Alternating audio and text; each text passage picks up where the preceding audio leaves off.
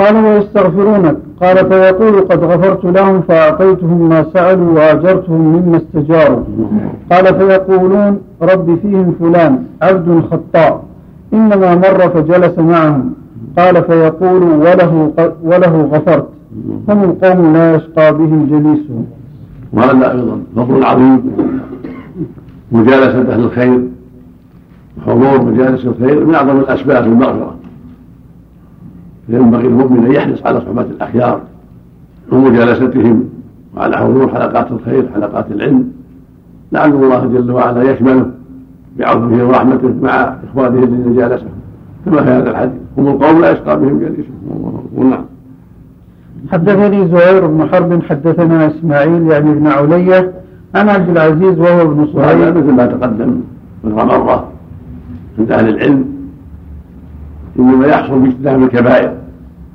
وقال تعالى إن تجتنبوا كبائر ما تنهون يكفر عنكم سيئات ويدخلكم مدخلا كريما.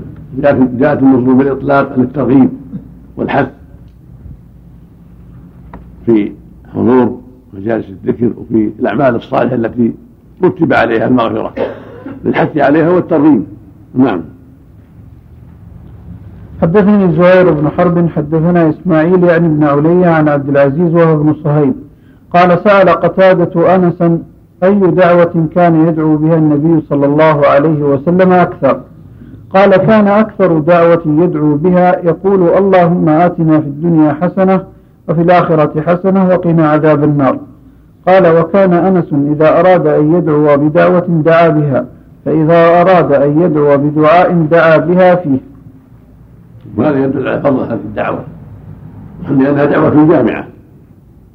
يقول أنس إنها أكثر من دعاء النبي صلى الله عليه وسلم. اللهم آتنا في الدنيا حسنة وفي الآخرة حسنة وقنا عذاب النار. يعني يطلب خير الدنيا والآخرة. مع السلامة من النار. نعم. حدثنا عبيد الله بن معاذ حدثنا أبي حدثنا شعبة عن ثابت عن أنس رضي الله عنه قال كان رسول الله صلى الله عليه وسلم يقول ربنا آتنا في الدنيا حسنة وفي الآخرة حسنة وقنا عذاب النار. حدثنا يحيى بن يحيى قال قرأت على مالك عن سمي عن أبي صالح عن أبي هريرة رضي الله عنه. أن رسول الله صلى الله عليه وسلم قال من قال لا إله إلا الله وحده لا شريك له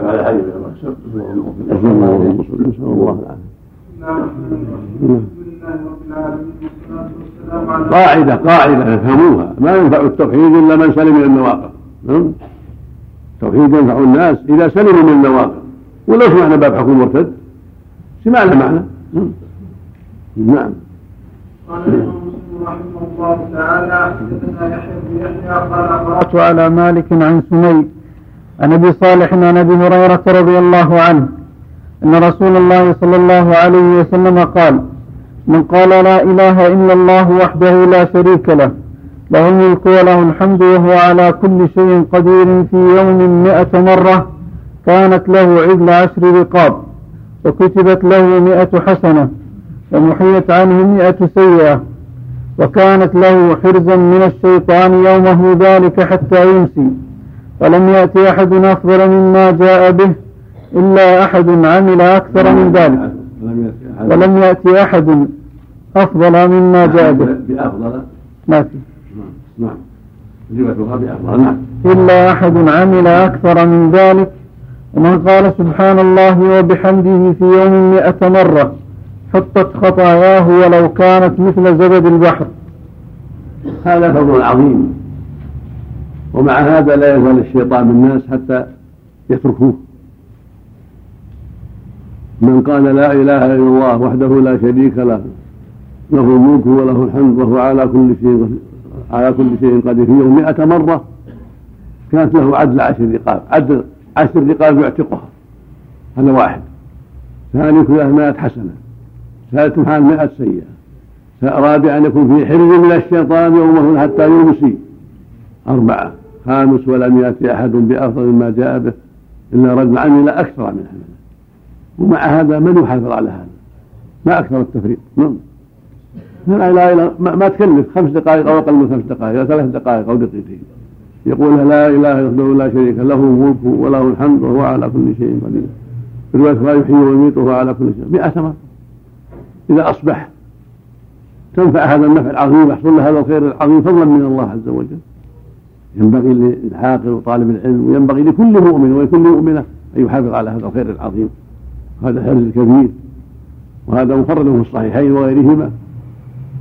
وهكذا إذا قال سبحان الله وبحمده في أبي داود سبحان الله العظيم وبحمده مئة مرة حطت عنه خطاياه. يعني كل يوم وصباحا ومساء من قال حين يصبح حين يمسي خير عظيم.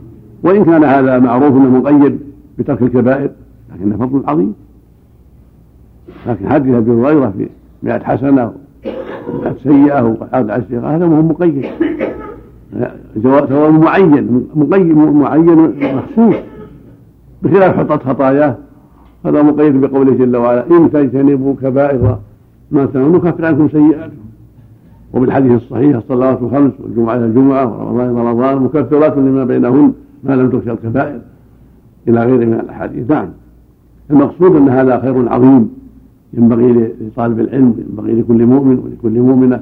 الحفاظ على هذا الخير مع عدم الأمن بل مع الحذر ومع عدم العجب الذي يعمل وهو يخاف يخاف والذين يؤتون ما آتوا وقلوبهم وجلة. يأتي بهذا الذكر وهذا الخير وكل ما استطاع من الخير ومع ذلك لا يأمن. بل يحذر لأنه خطأ كل بني آدم خطأ. هناك سيئات قد لا يفطن لها ولا يبالي بها. من الغيبة للناس ومن النظر المحرم والكلام المحرم والفعل المحرم الذي يقع منه. ليلا ونهارا وهو لا يدري ولا ينتبه ولا حول ولا قوة إلا بالله. نعم. حدثني محمد بن عبد الملك الأموي حدثنا عبد العزيز بن المختار عن سهيل عن سمي عن أبي صالح عن أبي هريرة رضي الله عنه. قال قال رسول الله صلى الله عليه وسلم من قال حين يصبح وحين يمسي سبحان الله وبحمده مئة مرة لم يأتي أحد يوم القيامة بأفضل مما جاء به إلا أحد قال مثل ما قال أو زاد عليه. حدثنا سليمان بن عبيد, بن عبيد الله أبو أيوب الغيلاني حدثنا أبو عامر يعني العقبي. حدثنا عمر بن أبي زائدة عن أبي إسحاق عن عمرو بن ميمون قال من قال لا إله إلا الله وحده لا شريك له له الملك وله الحمد وهو على كل شيء قدير عشر مرار كان كمن أعتق أربعة أنفس من ولد إسماعيل. حدثنا سليمان بن عبيد الله أبو أيوب الغيلاني. حدثنا أبو عامر يعني العقدي. حدثنا عمر وهو ابن أبي زائدة. عن أبي إسحاق عن عمرو بن ميمون. قال من قال لا إله إلا الله وحده لا شريك له له الملك وله الحمد وهو على كل شيء قدير عشر مرار كان كمن آتق أربعة أنفس من ولد إسماعيل. وقال سليمان حدثنا أبو عامر حدثنا عمر حدثنا عبد الله بن أبي السفر عن الشعبي عن ربيع بن خثيم بمثل ذلك قال فقلت للربيع ممن سمعته؟ قال من عمرو بن ميمون. قال فأتيت عمرو بن ميمون فقلت ممن سمعته؟ قال من ابن أبي ليلى. قال فأتيت ابن أبي ليلى فقلت ممن سمعته؟ قال من أبي أيوب الأنصاري رضي الله عنه قال من أبي أيوب الأنصاري رضي الله عنه يحدثه عن رسول الله صلى الله عليه وسلم. وهذا أيضا فضل عظيم رواه البخاري في الصحيح أيضا وهو متفق عليه. لمن من قال لا إله إلا الله وحده لا شريك له له ملك وله الحمد وهو على كل شيء عشر مرات كان كمن اعتق أربعة أنفس من ولد إسماعيل. وقد جاء في الحديث الصحيح ان من أعتق رقبة مؤمنة أعتق الله من كل عضو عضو من النار حتى فرجه بفرج هذا فضل كبير. وش يكلف هذا؟ هل كان نص دقيقة لا إله إلا الله. له لا, إله إلا الله. له لا شريك له. له الملك وله الحمد وهو على كل شيء قدير. عشر مرات. كل ما حصل للإنسان فرصة قالها بين وقت وآخر. هي مقيدة أي وقت الله. حتى مئة مرة هي مقيدة. ولها في أول الصباح أو في أثناء النهار أو في الليل أو في أي وقت لكن إذا قالها في أول الصباح أحسن له حتى يستقبل النهار بالسلام من الشيطان. نعم, نعم.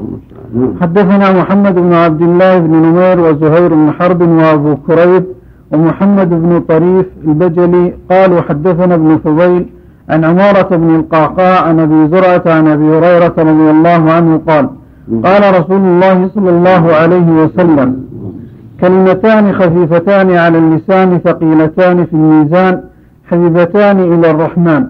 سبحان الله وبحمده سبحان الله العظيم. وهاتان الكلمتان كما قال النبي عظيمتان. ينبغي للعاقل المؤمن والمؤمنة الإكثار منهما في الطريق أو في بيته وفي كل مكان. سبحان الله وبحمده سبحان الله. كلمتان خفيفتان على اللسان كلمتان في اللسان إلى الرحمن. سبحان الله وبحمده سبحان الله العظيم. هذا الحديث ختم به البخاري كتابه. آخر حديث البخاري هذا الحديث. هو الختام هذا الحديث الجليل العظيم. كلمتان خفيفتان على اللسان. ثقيلتان في الميزان حبيبتان الرحمن. سبحان الله وبحمده سبحان الله كثير بالمؤمن ان يكثر من هذا غاية. نعم. حدثنا أبو بكر بن أبي شيبة وأبو كريم قال حدثنا أبو معاوية عن الأعمش عن أبي صالح عن أبي هريرة رضي الله عنه قال قال رسول الله صلى الله عليه وسلم لأن أقول سبحان الله والحمد لله ولا إله إلا الله والله أكبر أحب إلي مما طلعت عليه الشمس. يعني من نقود من ذهب ومن فضة ومن إبل ومن بقر ومن غنم ومن كل شيء. أحب إلى الرسول من هذا كله. سبحان الله والحمد لله ولا إله إلا الله والله. هذه كلمتان هذه كلمات الأربع. وهي أحب كلام إلى الله هذه الكلمات الأربع. يقول انها أحب إليه مما طلعت عليه الشمس. من جميع شؤون الدنيا ذهبها وفضتها وإبلها وخيلها وغنمها وغير ذلك الله المستعان. نعم. شيخ متى يبدا دخول المساء وتنتهي؟ آخر النهار مساء وأول النهار صباح. نعم. وإذا قال بعد المغرب كذلك هو من المساء نعم. سبحان الله حين تمسون حين تصبحون والعشي يسمى مساء. ما بعد الزوال يسمى مساء ويسمى عشي يسمى أصيل. نعم. حدثنا أبو بكر بن أبي شيبة حدثنا علي بن مسهر وابن نمير عن موسى الجهني جهني. حاول حدثنا محمد بن عبد الله بن نمير واللفظ له حدثنا أبي حدثنا موسى الجهني عن مصعب بن سعد عن أبيه قال جاء أعرابي إلى رسول الله صلى الله عليه وسلم فقال علمني كلاما أقوله. قال قل لا إله إلا الله وحده لا شريك له الله أكبر كبيرا والحمد لله كثيرا. سبحان الله رب العالمين لا حول ولا قوة إلا بالله. قال قل جاء أعرابي قال جاء أعرابي. قال جاء أعرابي إلى رسول الله صلى الله عليه وسلم فقال علمني كلاما أقوله. قال قل لا إله إلا الله وحده لا شريك له. الله أكبر كبيرا والحمد لله كثيرا. سبحان الله رب العالمين. لا حول ولا قوة إلا بالله العزيز الحكيم. قال فهؤلاء لربي فما لي؟ قال قل اللهم اغفر لي وارحمني واهدني وارزقني. قال موسى أما عافني فأنا أتوهم وما أدري. ولم يذكر ابن أبي شيبة في حديثه قول موسى. هذا الأعراب سؤال الأعراب كثيرا ما يفيد جدا لا في عهد النبي ولا بعده. لأنهم يأتون بكلمات واضحة ويسألون عنها ويستفيد الحاضرون على طبيعتهم وعلى فطرتهم. هذا الأعرابي يقول يا رب علمني كلاما أقوله؟ يعني ينفعني. فقال له من يقول لا إله إلا الله وحده لا شريك له. الله أكبر كبيرا والحمد لله كثيرا سبحان الله رب العالمين لا حول ولا قوة إلا بالله العزيز الحكيم. قال الرب هذا لربي وش لي أنا؟ قال قل اللهم اغفر لي وارحمني واهدني وارزقني هذا كلمات معدودة عظيمة علمها النبي هذا الاعرابي لا إله إلا وحده لا شريك له. الله أكبر كبيرا والحمد لله كثيرا وسبحان الله رب العالمين. هذا هذه الكلمات الأربعة التي تقدمت. أحب الكلام الله أربع. سبحان الله والحمد لله ولا إله إلا الله والله أكبر التي قال فيها صلى الله عليه وسلم لا يقول سبحان الله والحمد لله ولا إله إلا الله والله أكبر. أحب مما طلعت عليه الشمس. وفي هذا الزيادة لا حول ولا قوة إلا بالله. الزيادة وهي داخلة في الحديث الآخر. الباقيات الصالحات سبحان الله والحمد لله ولا إله إلا الله والله أكبر ولا حول ولا قوة إلا بالله. ثم يدعو لنفسه اللهم اغفر لي وارحمني واهدني. وإذا وارزقني وإذا زاد وعافني وأنجني من النار كله طيب. عندك لا حول ولا قوة إلا بالله. نعم لا حول ولا ولا قوة إلا بالله. نعم. نعم اللهم حدثنا أبو كامل الجحدري حدثنا عبد الواحد يعني ابن زياد حدثنا أبو مالك النشجعي عن أبيه رضي الله عنه قال كان رسول الله صلى الله عليه وسلم يعلم من أسلم يقول اللهم اغفر لي وارحمني واهدني وارزقني. حدثنا سعيد بن الدعوات يعلم هذه الدعوات الطيبة اللهم اغفر لي وارحمني واهدني وارزقني ما بقى؟ ما بقت شيء. في حصلت المغفرة والرحمة والهداية والرزق اللي يكفيه ما بقي. الله نعم. نعم. حدثني زهير بن حرب حدثنا سعيد بن أزهر الواسطي حدثنا أبو معاوية حدثنا أبو مالك الأشجعي عن أبيه قال كان الرجل إذا أسلم علمه النبي صلى الله عليه وسلم الصلاة ثم أمره أن يدعو بهؤلاء الكلمات اللهم اغفر لي وارحمني واهدني وعافني وارزقني. زيادة عافية في هذه الصلاة يعلمه الصلاة لأنه في أمس الحاجة إلى أن يعلم الصلاة. والمقصود أنه يعلمه دينه يعلمه دينه ويعلمه هذه الكلمات. وأبو مالك الأشجعي هو سعد سعد بن طارق أبو اسمه طارق. سعد بن طارق بن الأشجعي نعم. نعم. نعم. نعم. كان نعم. علمه. أعيد. المتن الأخير. أيه. كان الرجل إذا أسلم علمه النبي صلى الله عليه وسلم الصلاة ثم أمره أن يدعو بهؤلاء الكلمات طيب هذا في التأخر تأكيد هذا الدعاء. نعم. نعم. اللهم اغفر لي وارحمني واهدني وارزقني وعافني. زيادة زيادة وعافني نعم. نعم. نعم. حدثني زهير بن حرب حدثنا يزيد بن هارون رواية أبو هذا لربه عن أبي هريرة ولا من؟ عن سعد. نعم قاص نعم. عن مصعب بن سعد عن أبيه. إيه، علمني قال جاء عربي إلى رسول الله صلى الله عليه وسلم فقال علمني كلاما أقول. كلاما أقول. نعم. في هذا الثاني عن طارق بن نعم. نعم. نعم. حدثني زهير بن حرب حدثنا يزيد بن هارون أخبرنا أبو مالك عن أبيه رضي الله عنه أنه سمع النبي صلى الله عليه وسلم وأتاه رجل فقال يا رسول الله كيف أقول حين أسأل ربي؟ قال قل اللهم اغفر لي وارحمني وعافني وارزقني. ويجمع أصابعه إلى الإبهام فإن هؤلاء تجمع لك دنياك وآخرتك.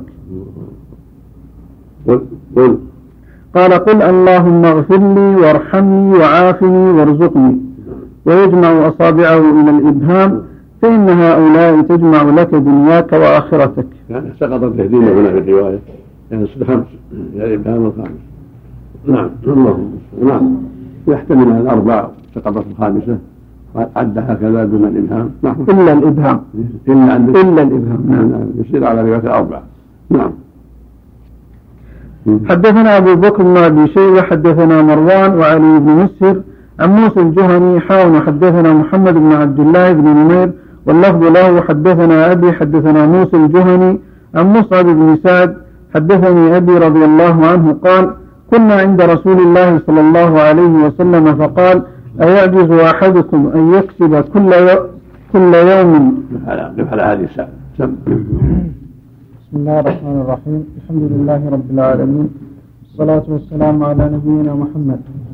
قال الإمام مسلم رحمه الله تعالى حدثنا أبو بكر بن أبي شيبة حدثنا مروان وعلي بن مسهر. عن موسى الجهني حاء وحدثنا محمد بن عبد الله بن نمير. واللفظ له حدثنا أبي حدثنا موسى الجهني. عن مصعب بن سعد حدثني أبي. قال كنا عند رسول الله صلى الله عليه وسلم فقال اللهم صل أيعجز أحدكم أن يكسب بسم الله الحمد لله والصلاة والسلام على رسول الله. أما بعد فقد وقع سقط يسير جدا وهو في تتمة لفظ هذا الحديث. عن مصعب بن سعد حدثني أبي رضي الله عنه قال كنا عند رسول الله صلى الله عليه وسلم فقال أيعجز أحدكم أن يكسب كل يوم ألف حسنة؟ فسأله سائل من جلسائه كيف يكسب أحدنا ألف حسنة؟ قال يسبح مئة تسبيحة فيكتب له ألف حسنة. أو يحط عنه ألف خطيئة. انتهى لفظ الحديث.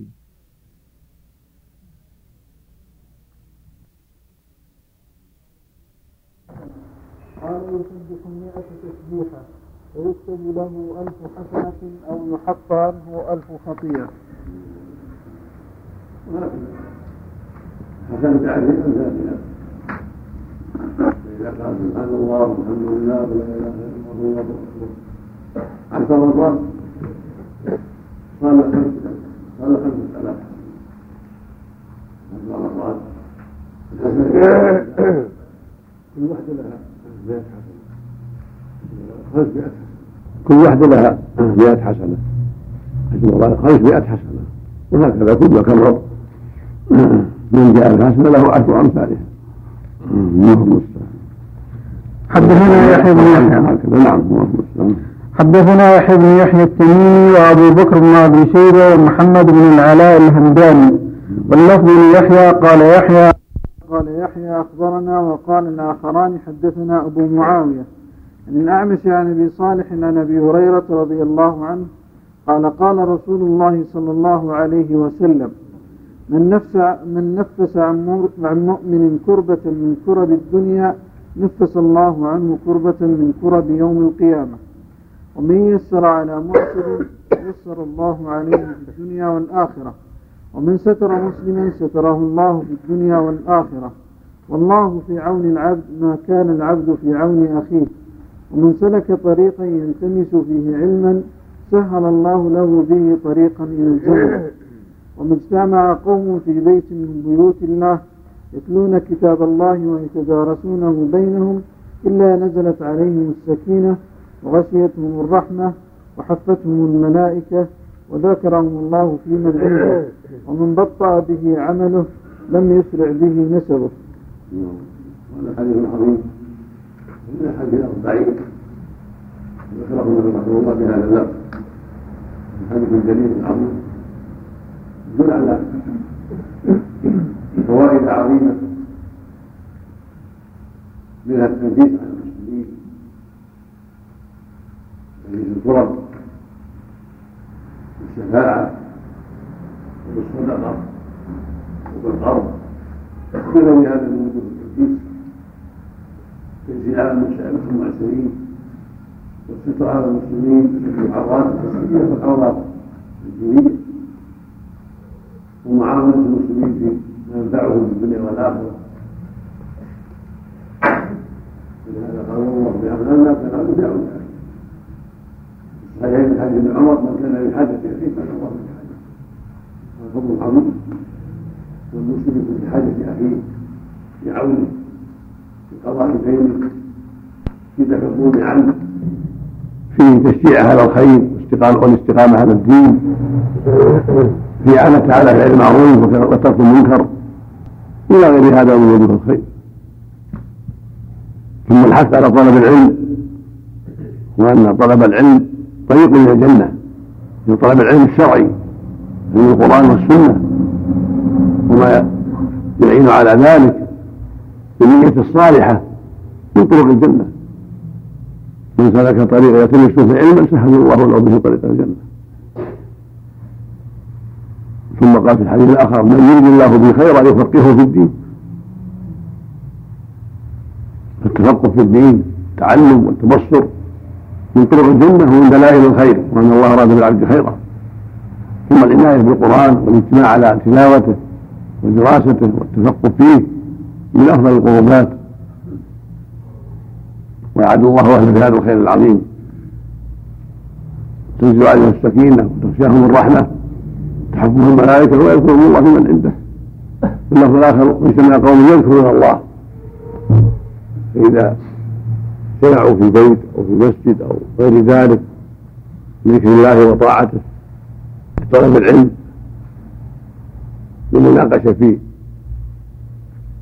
مسائل الدين التفقه والتبصر مع النية الصالحة كان في ذلك خير عظيم.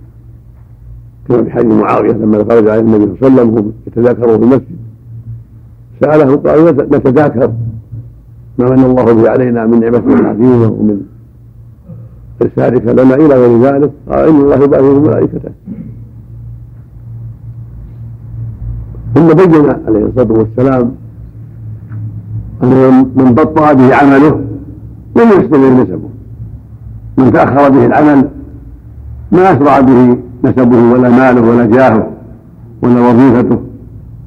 ولكن العمل هو الذي يقدمه عند الله ويؤخره إذا كان عملا سيئا. من بطأ به عمله لم يسع به نسبه. فيه تحذير تحذير من الاتكال على النسب والمباحث في الأنساب. وأن هذا من شأن الجاهلية. أوضع في أمة من الجاهلية لا تكون الفخر بالأحساب والطعن في الأنساب والاستغاثة بالنجوم والنياحة الحديث الصحيح الآخر إن الله حي أن تواضعوا حتى لا يبغي أحد أحد ولا يفخر أحد على أحد خرجهما مسلم. الواجب على المؤمن وعلى المؤمنة وعلى كل مكلف أن يعنى بأسباب نجاته وأن يحرص على العمل الصالح الذي يكون سببا للجنة والنجاة من النار. وألا تغره أمواله وألا يغره نسبه وألا يغره جاهه عند الناس. لا يغني عنه من الله شيئا.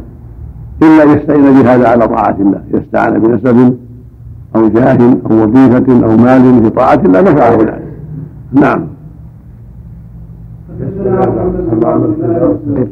نعم. أحسن الحديث كلها كلها طلب العلم نعم. نعم. ويخص الكتاب طلب العلم داخل في هذا. داخل في ذكر الله. نعم. نعم. حدثنا محمد بن عبد الله بن نمير حدثنا أبي حام وحدثناه نصر بن علي الجهضمي. حدثنا أبو أسامة قال حدثنا الأعمش حدثنا ابن نمير عن أبي صالح. وفي حديث أبي أسامة حدثنا أبو صالح عن أبي هريرة رضي الله عنه قال قال رسول الله صلى الله عليه وسلم بمثل حديث ابي معاوية غير أن حديث أبي أسامة ليس فيه ذكر التيسير على المعسر. حدثنا محمد بن المثنى وابن بشار قال حدثنا محمد بن جعفر حدثنا شعبة سمعت أبا إسحاق يحدث عن الأغر أبي مسلم أنه قال أشهد على أبي هريرة وأبي سعيد رضي الله عنهما أنهما شهد على النبي صلى الله عليه وسلم أنه قال لا يقعد قوم يذكرون الله عز وجل إلا حفتهم الملائكة وغشيتهم الرحمة ونزلت عليهم السكينة وذكرهم الله في من عنده. وحدثني زهير بن حرب. حد يعم يعم قراءة القرآن ويعم الأذكار كلها دراسة الحديث والعلم الشريف كله فإن دراسة العلم من ذكر الله ما فيه من ذكر الله تعظيم حرماته الصلاة على النبي صلى الله عليه وسلم والتفقه في دينه ومعرفة الحلال من الحرام. وهذه هي ثياب الجنة. الحديث الصحيح مررتم من الغيث فارتعوا رسول الله قال حلاق الذكر. ويرجو أن يكون مجلسنا هذا من ذلك نسأل الله أن يتقبل من الجميع. نعم. اللهم نعم. نعم.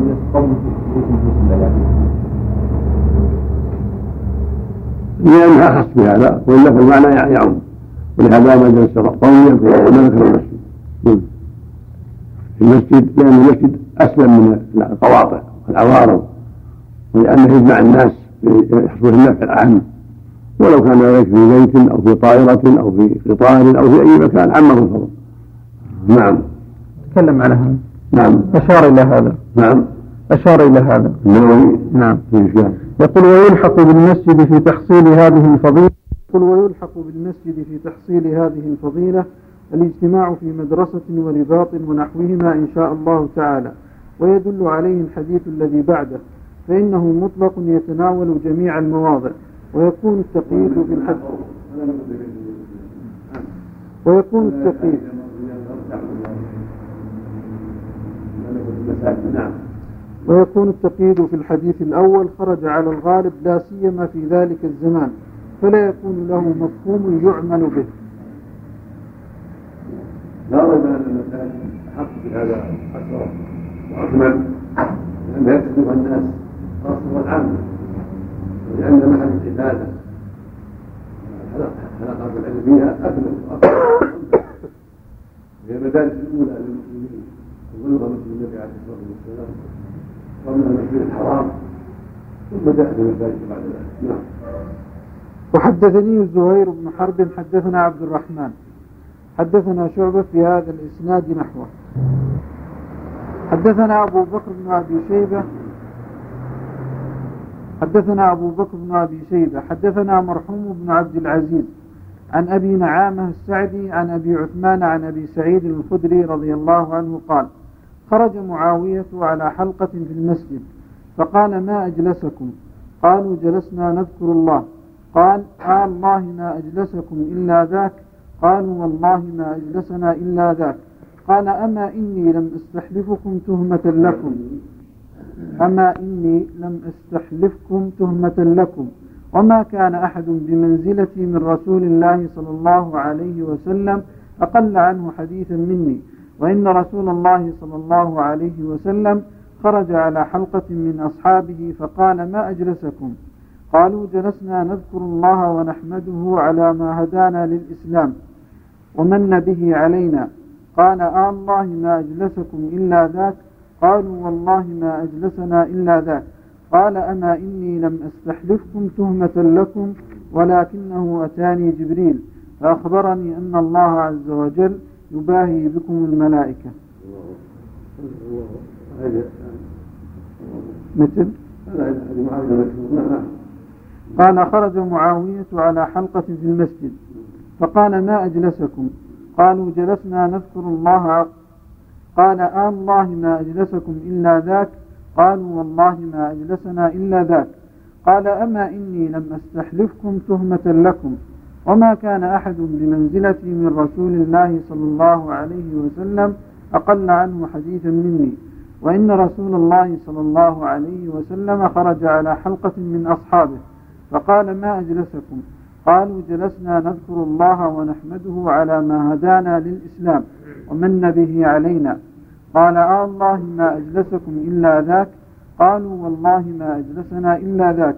قال أما إني لم أستحلفكم تهمة لكم ولكنه أتاني جبريل فأخبرني أن الله عز وجل يباهي بكم الملائكة.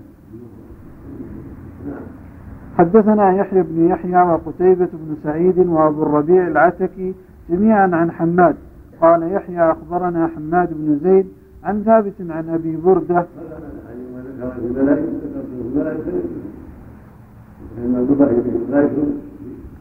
إننا إلى على يقول سبحانه ولا عباد كذا وكذا وكذا وكذا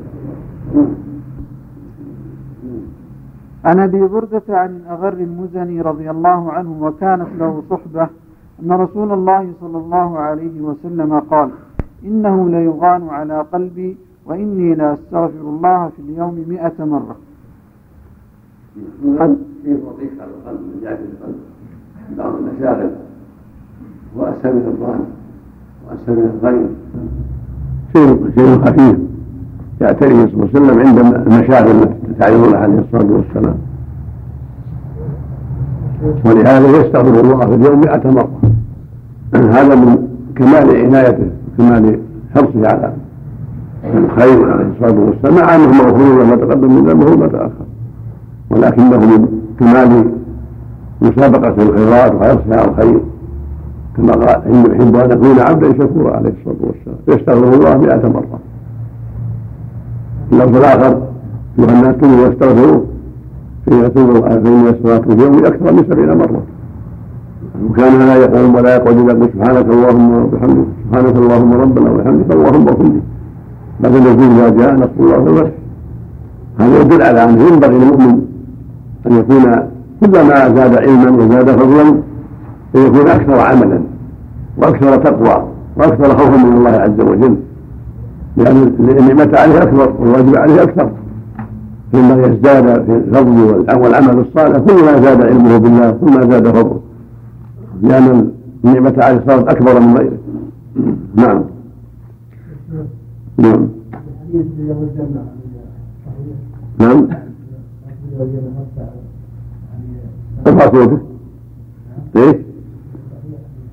إيش؟ الحديث لا بأس به نعم. نعم. نعم. تحديد كبار بكر وعمر فيه لا الله والله أعلم. كثره المشاغل لأنهم مسؤولون عن أمور المسلمين فلهذا شغلوا عن كثير بعد النبي صلى الله عليه وسلم نعم.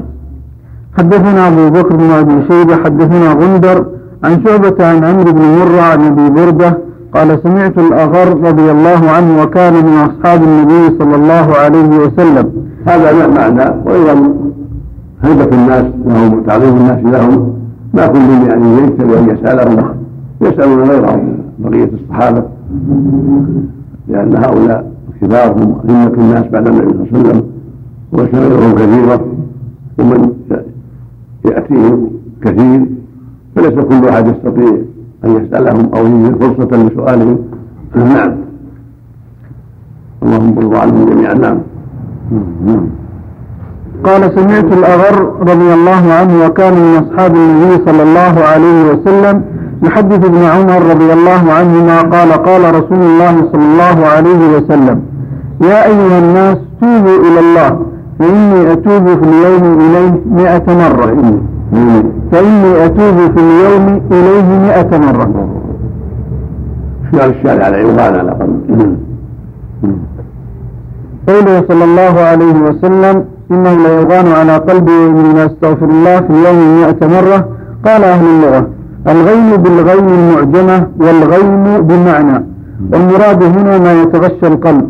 قال القاضي قيل المراد الفترات والغفلات عن الذكر الذي كان شأنه الدواء الذي كان شأنه الدوام عليه. فإذا افتر فإذا فتر فإذا فتر عنه أو غفل عد ذلك ذنبا واستغفر منه. قال وقيل هو همه بسبب أمته وما اطلع عليه من أحوالها بعده. فيستغفر لهم. وقيل سببه اشتغاله بالنظر في مصالح أمته وأمورهم ومحاربة العدو ومداراته وتأليف المؤلفة ونحو ذلك فيشتغل بذلك عن عظيم مقامه فيراه ذنبا بالنسبة إلى عظيم منزلته وإن كانت هذه الأمور من أعظم الطاعات وأفضل الأعمال فهو نزول عن عالي درجته ورفيع مقامه من حضوره مع الله تعالى ومشاهدته ومراقبته وفراغه مما سواه فيستغفر لذلك. وقيل يحتمل أن هذا الغير هو السكينة التي تغشى قلبه. لقوله تعالى فأنزل السكينة عليهم. ويكون استغفاره إظهارا للعبودية والافتقار وملازمة الخشوع وشكرا لما أولاه. وقد قال النحاشي خوف.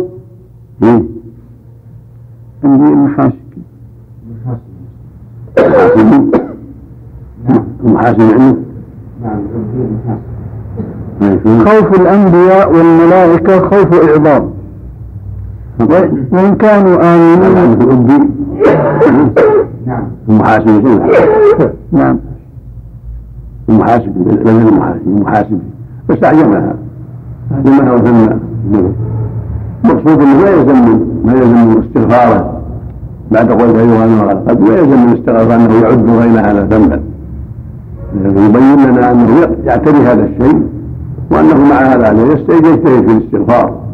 إظهارا العبودية وانكسارا بين يدي الله عز وجل. مثل ما كان يقول اللهم اغفر لي ذنبي كله دقه وجله وأوله وآخره وعنده وسر في سجوده عليه الصلاة والسلام. هو مغفور له ومن بالعبوديه والانكسار. واظهار الحاجة العظيمه والفقر العظيم إلى مغفرة الله سبحانه وتعالى. هكذا الأخيار. وإن سبقوا إلى كل خير هم دائم الانكسار والذل بين يدي الله واستغفاره. نعم. كمل ولا كم؟ كم؟ نعم. الحارث نعم. شرح. لا لا حدثنا أبو بكر بن أبي شيبة حدثنا غندر. حدثناه عبيد الله بن معاذ حدثنا أبي حان وحدثنا ابن المثنى حدثنا أبو داود وعبد الرحمن بن مهدي كلهم عن شعبة في هذا الإسناد. حدثنا أبو بكر بن أبي شيبة حدثنا أبو خالد يعني سليمان بن حيان حان وحدثنا ابن نمير حدثنا أبو معاوية حان وحدث حان وحدثني أبو سعيد بن أشج حدثنا حفص يعني ابن غياث كلهم عن هشام. حان وحدثني أبو خيثمة زهير بن حرب واللفظ له حدثنا إسماعيل بن إبراهيم عن هشام بن حسان عن محمد بن سيرين عن أبي هريرة رضي الله عنه قال قال رسول الله صلى الله عليه وسلم من تاب قبل أن تطلع الشمس من مغربها تاب الله عليه.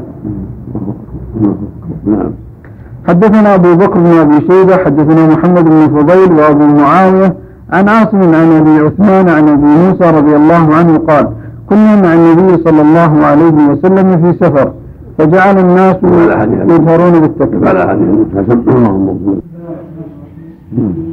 العالمين والصلاة والسلام على نبينا محمد. قال الإمام مسلم رحمه الله تعالى حدثنا أبو بكر بن أبي شيبة حدثنا محمد بن فضيل وأبو معاوية. عن عاصم عن أبي عثمان عن أبي موسى قال كنا مع النبي صلى الله عليه وسلم. في سفر فجعل الناس يجهرون بالتكبير. فقال النبي صلى الله عليه وسلم أيها الناس اربعوا على أنفسكم إنكم ليس تدعون أصم ولا غائبا إنكم تدعون سميعا قريبا وهو معكم. قال وأنا خلفه وأنا أقول لا حول ولا قوة إلا بالله. فقال يا عبد الله بن قيس ألا أدلك على كنز من كنوز الجنة؟ فقلت بلى يا رسول الله. قال قل لا حول ولا قوة إلا بالله.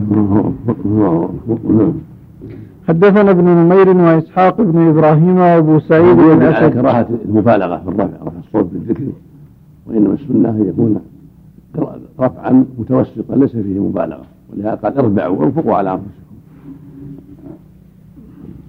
إلا ما استثناه الشرع كالتلبية والصوت بالتلبية والتكبير في الصلاة وأيام العيد والذكر عقب الصلاة هذا ما استثناه الشارع على سنيته والجهر به. وما سوى ذلك يكون عرف أن تؤدى. نعم. نعم.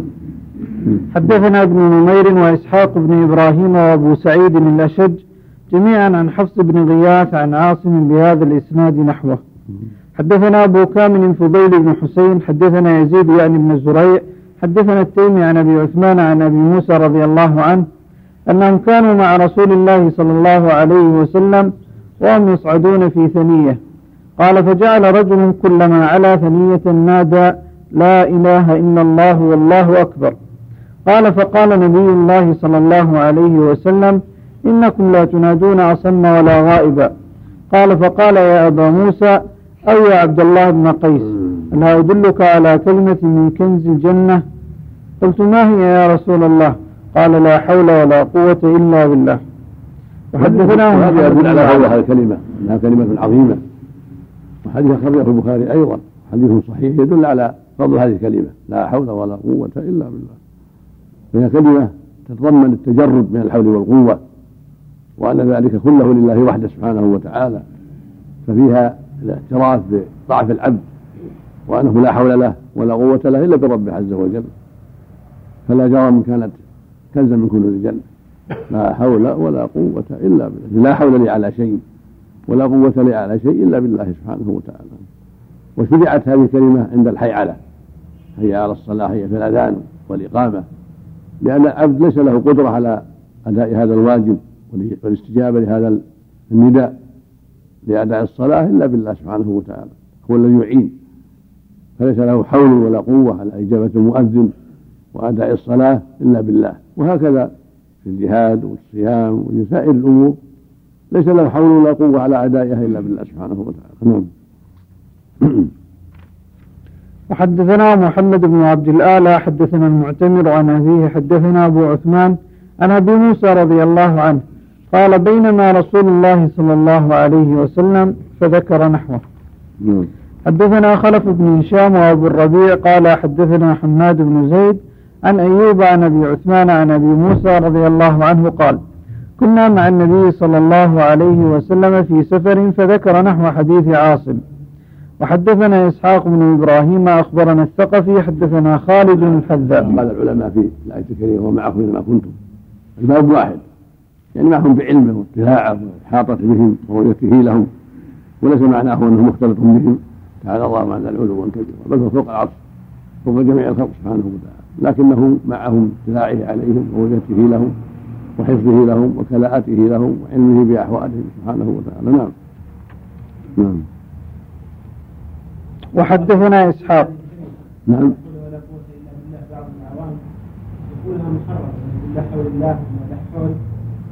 اللي يحرف يعلم. أو اللي يحرف يعلم هو ليس هذا بأول تحريفه. هو اللي يحرف يعلم العلم بالتعلم. نعم. وحدثنا إسحاق بن إبراهيم أخبرنا الثقفي حدثنا خالد بن الحذاء عن أبي عثمان عن أبي موسى رضي الله عنه قال كنا مع رسول الله صلى الله عليه وسلم في غزاة. فذكر الحديث وقال فيه والذي تدعونه أقرب إلى أحدكم من عنق راحلته. أقرب أقرب إلى أحدكم من عنق راحلة أحدكم. وليس في حديثه ذكر لا حول ولا قوة إلا بالله. حدثنا إسحاق بن إبراهيم أخبرنا النضر بن شميل حدثنا عثمان وهو ابن غياث حدثنا أبو عثمان عن أبي موسى الأشعري رضي الله عنه قال قال لي رسول الله صلى الله عليه وسلم ألا أدلك على كلمة من كنوز الجنة؟ أو قال على كنز من كنوز الجنة؟ فقلت بلى. فقال لا حول ولا قوة إلا بالله. حدثنا قتيبة بن سعيد حدثنا ليث. حاء حدثنا محمد بن رمح. أخبرنا الليث عن يزيد بن أبي حبيب عن أبي الخير عن عبد الله بن عمرو عن أبي بكر رضي الله عنه أنه قال لرسول الله صلى الله عليه وسلم علمني دعاء أدعو به في صلاتي. قال قل اللهم إني ظلمت نفسي ظلما كبيرا. وقال قتيبة كثيرا ولا يغفر الذنوب إلا أنت. قل قل اللهم قال قل اللهم إني ظلمت نفسي ظلما كبيرا. وقال قتيبة كثيرا. ولا يغفر الذنوب إلا أنت. فاغفر لي مغفرة من عندك وارحمني. إنك أنت الغفور الرحيم. وحدثني أبو الطاهر أخبرنا عبد الله بن وهب. أخبرني رجل سماه وعمر بن الحارث أن يزيد بن أبي حبيب عن أبي الخير أنه سمع عبد الله بن عمرو بن العاص يقول إن أبا بكر الصديق رضي الله عنه قال لرسول